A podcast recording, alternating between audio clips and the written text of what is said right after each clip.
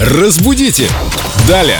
Лингвист, филолог, переводчик Юлия Фадеева сегодня у нас опять в гостях. Юлия, Снова доброе утро. очаровательно. Э, Большое спасибо. И это лишь малая толика того, что можно обо мне сказать. Да, вот, кстати- Талика? Кстати, да, Талика или Толика? А вот интересный, конечно, вопрос. Конечно, талика, потому что происходит от старого слова Греческий. таликий. И на самом деле раньше это означало не обязательно маленькое, а вообще какое-то количество. Может быть, даже большое количество.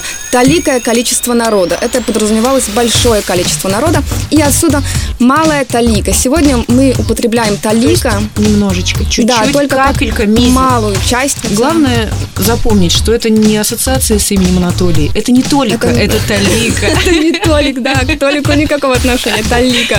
Спасибо, Юля. Друзья, оставляйте вопросы для Юли в группе ВКонтакте. Специальная вкладочка для филолога Эльдо Радио. Это наш Группе официальный «Эльдорадио» филолог. э, ВКонтакте. Я вас правильно назвала? Филолог? Филолог, лингвист, переводчик. И это только малая талика, что можно сказать о Юле.